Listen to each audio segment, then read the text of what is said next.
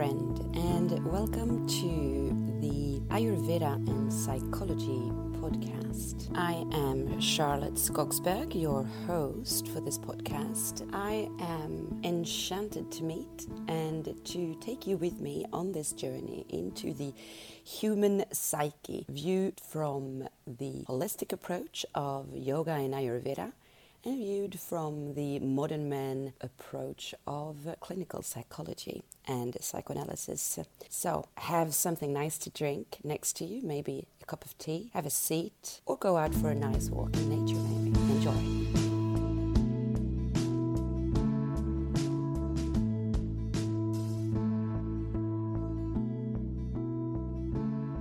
In this episode that focuses on psychology, I want to speak to you about a notion, a concept really, that is used in daily speech a lot. It's a little bit of a buzz, I guess, as well, buzzword, but it's also something that is a founding concept in the therapeutic world, and it's been used in the psychoanalytic world, and the word is resilience. And I would want to speak about it today because I think that there's also a misuse a little bit of it that can be cold-hearted. I'm taking a couple of seconds away from the episode just to bring your attention towards my program, Nourish Balance Thrive. It's the 8-week online program, finding balance again through the help of Ayurveda and psychology. We will start a new round in the new year, and if you want to find balance in your physical body, in your mind, and in your heart, through the natural way by tuning into the law of nature, maybe dealing with things such as chronic inflammation or fatigue, things like insulin resistance or attention deficit, or even just feeling better in your body and in your mind, then this program is for you. I've created this program in a dynamic that there's individual work for every person, but also group dynamic with weekly calls and of course interactions with me on a daily basis. It's been created as well in a way that you should be able to maintain your daily activities all the while we're having the program going in the background, so that you can definitely implement the new habits and see the results while you're still maintaining of course the life that you are living as well. Do reach out if you want more information. You can simply email me and you find all the information in the show notes of the episode. Because right now as well, the program is at the lowest price that it will ever have. So don't wait. Reach out today. Get more information on the program, get in touch with me, and make sure that it meets your needs.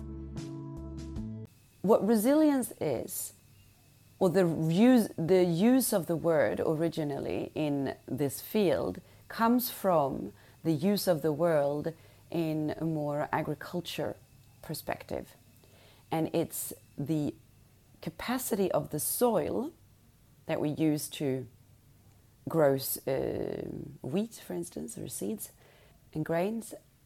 Its capacity to come back after a natural disaster, such as flooding, for instance, where the soil has been underwater for a long period of time and there's been a lot of changes, and then how quickly it comes back and can be used again.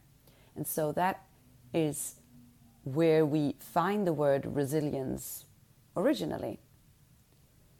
And therefore, it has been used in the psychological aspect as a way to bounce back from traumatic events. So we have a capacity to be resilient that is actually not equal as adults, because it also depends very much on a certain number of factors that were there for us as children in order to integrate that we could actually bounce back from a traumatic event. And so it is very much linked to how we learn to attach to other people as well as children. It has been said or stated by those who study the concept that there's the before, during, and after of a traumatic event that will have different variables, and that will then basically be the switch for the process that resilience is, because resilience is not something just that happens, it's a process of bouncing back. And so if there is in the before the event a secure attachment to caretakers, as well as a capacity to understand, to have a mental processing capacity as well, and then after the traumatic event, that there's support from other people, as well as a possibility to make sense of what happened. Then we switch on, let's say, we start our process of resilience. This means that if we have created already a solid base in ourselves, and then we go through things that might be challenging, that might make no sense and create a lot of fear, then afterwards, with the possibility of speaking to other people around us, to feel that we are supported from a support system, a network really, then we will bounce back and we might actually become stronger. I wanted to speak about this subject very much as a continuing of all the things I've been speaking about at the end of last year, which means stress in our systems, inflammation that becomes chronic, loneliness as a state that we are in, and of course, the broken brain. As you may imagine, when we are going through those kind of internal states, we're not really coming from a solid and strong base as we face traumatic events. So our capacity to be resilient in a situation that happens to us right now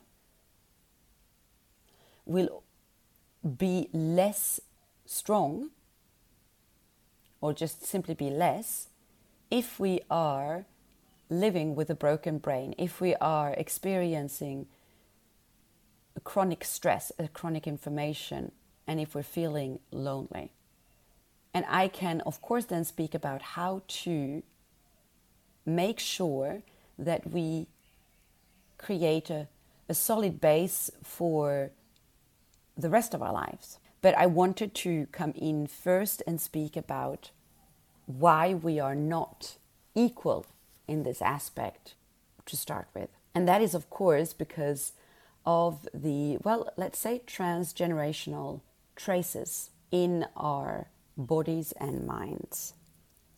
This idea that what you see in front of you when you look at yourself is the sum of all the past experiences from day one. But more than that, of course, of what past generations have gone through as well. That which in the yogic philosophy would be called samskaras, or the past impressions.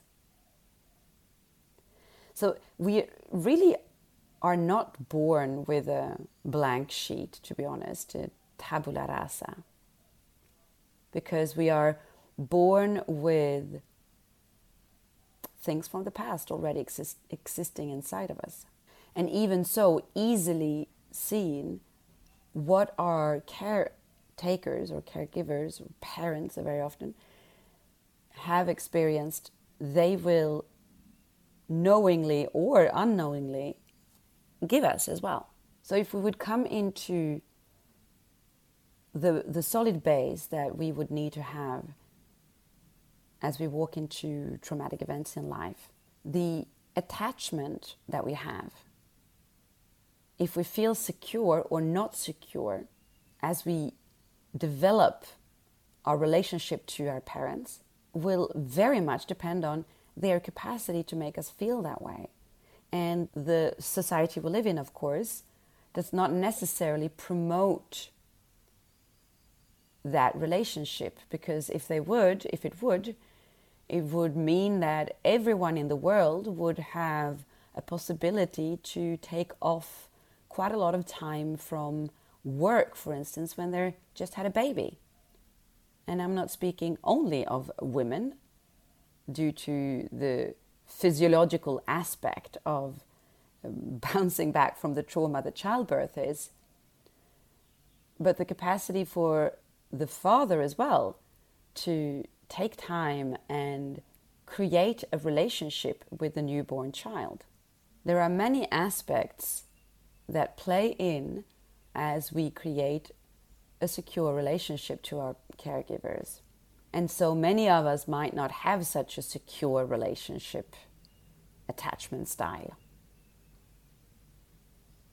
Let's also remind ourselves that even the notion of attachment styles was founded when the world looked quite different to what it looks today. People were not moving around the way they do today, and we did not have as many options when it comes to who we create relationships with. And the options we had were very often, of course, then people who had quite similar experiences from the past, because even back in the 50s, 60s, people didn't move from their birth town very often, and they definitely not change countries as easily as we do today. So creating a very secure, what was called a secure attachment style, was a whole different can of worms in the 50s as opposed to now. The fact that our capacity to understand and to make mental structures in our heads of what happens to us is crucial. This is, of course, why most of the wounds that we carry with us for a very long time into adulthood from childhood came to be before we actually could do this, and which is why it's so hard to grasp them, because we don't have the words to put on it. And that's also, of course, why they affected us in a way that's so invasive. And that capacity to make these mental structures for ourselves goes hand in hand, of course, with a secure attachment.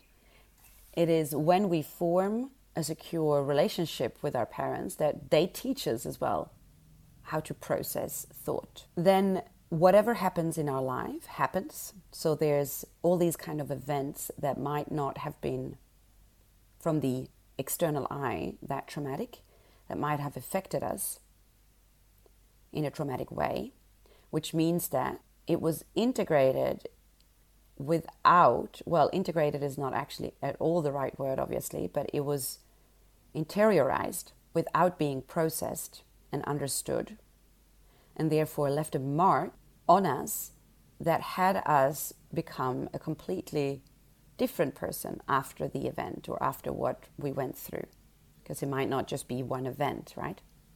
And this is why our bodies look the way they do. This is why there's blockages here and there. This is why, because life force finds its way around the numbness, around the blocked parts, in order to continue to grow. And so the path of life is not just this straight line, of course. So it takes all kinds of turns in order to continue. And that is what we have to deal with as adults. once we're there and go, okay, so this is the life that I've gone through. And this is what I see, of course, with patients. It is the wish to not address the different curbs that their life path has taken, but to want to straighten it out instead, which is, of course, the reason as well why most people sit down and say, I had a beautiful childhood. So that's not something that we need to look into.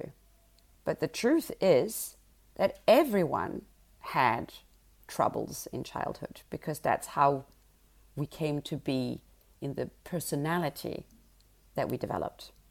And then depending on what the after traumatic experience is, so is there support and is there a way to make sense to it all by, well, basically verbalizing it, then we can start to become resilient.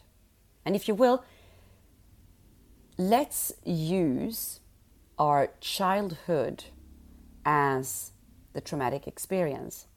Understand that this does not mean horrible situations. It means events that happen to us potentially because our parents were stressed or depressed or addicts to whatever, actually, didn't have time for us. So we came into this life with a completely open agenda. Love me, let me belong, so that I know that I will survive. And then life happens, childhood happens, and we begin to take very personally all kinds of stuff that happen around us. So we take it as if it's something wrong with us. It's our fault that this and that happened. And this is how trauma happens, right? Because it's a question of perception. How do you perceive it? How does it trace itself inside of you, not the objective idea of what actually happened. And unless we find a way to make sense of everything that happened in childhood, our capacity to improve our resilience doesn't start, since it's a process, right? The whole idea of the therapeutic work, I want to say, could be almost narrowed down to that after the traumatic event. Having support and the possibility to make sense. To make sense means to verbalize, to express it.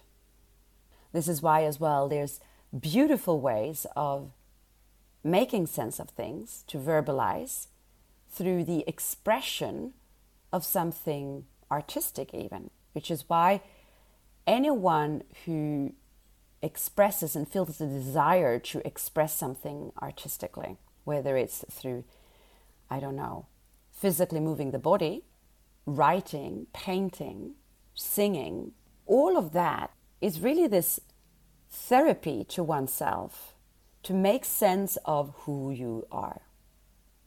That begins the process of resilience. Begins the process of, if you will, of becoming whole. And the therapy situation is that there's a support there. Now, this is why, once again, I always want to put the emphasis on the importance of making a difference between support, being there to support or hold the space, whatever you want to call it, and trying to improve something, because that is not the same thing.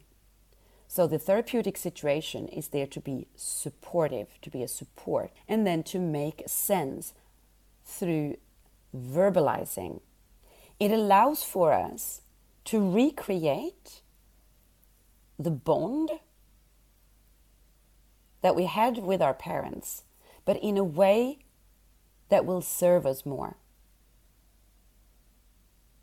There is a notion that's called transference that is essential for the therapeutic work to commence, And this means that the patient needs to have a certain rapport or relationship to the therapist, the analyst, the psychologist, for this to work. As if to project the idea of the relationship with the parent that they wish to have, so that they can actually have that relationship and then become resilient. And this is, of course, what we see when there's anger towards the therapist or the incapacity to commit to the cure, not coming every week at the same time and all of that, not being able to commit to a long-term relationship to the therapist. All of that is the projection of how we are capable of creating relationships that last due to how we were taught to create relationships to begin with. So once we are engaged with our therapist, this happens every week at that day, at that time, we begin actually to recreate something that we might not have known at all how to do until then. Therefore, we start the process of becoming resilient. And so what I really love about this idea of resilience is that it's not trying to erase the past. It's not trying to really even change us so much. It's more a question of recreating a bond and a safe base so that we can make sense of whatever life was for us in a safe space, so that when we then go out to meet the world again, we can do this from this decomplexed space. What do I mean by decomplexed? When there is a lot of resistance due to shame, due to guilt, due to fear in general, we're so blocked in our armor, we're so rigid that we become reactionary to anything that triggers whatever we're ashamed about or guilty about or have fear about. Whereas when we have recreated that bond, we've created a much safer feeling inside of us. We have made peace with that inside of us. It didn't go away. It's not something that is cancelled in any way. What it is that we've made peace with it, and that it doesn't have the control over us that it used to. And then we can be so open to anything that we encounter because it doesn't touch us the same way anymore. It doesn't trigger us. We are not allowing for this to define us. See, I think that is very much the key word here. The idea that it defines us. People may say things to us. People may act in ways towards us. Things might just happen to us, and we might do things ourselves as well. That we all along are so afraid of because we believe that it defines who we are. It says something crucial about us. And so when we have gone through this process, so we started to become resilient instead, it doesn't define us anymore. We can see it for what it is. We can see that it's not the 5-year-old that's hurt that's encountering the situation. It's the adult. But in order for that to become, we need to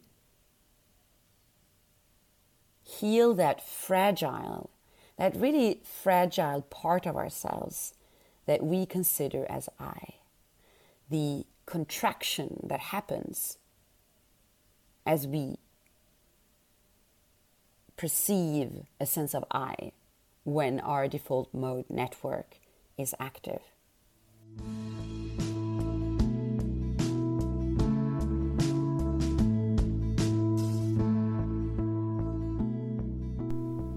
Thank you so much for choosing to listen to this podcast and this episode. I am very grateful. If you enjoyed this and you think that other people could enjoy this, please help me to spread the word. Share this episode on any channel that you have of social media or messaging. And even more so, I would really appreciate if you know one other person who might benefit from my words today specifically. Take that 1 minute it takes to simply share this episode with one person. Remember that there's a human being on the other side of your phone, of your earpods, of this microphone. And I would love to hear your thoughts on what I've been talking about. So please leave a comment. Send me a message directly if you wish. This is Charlotte. This is me. See you next time. Namaste.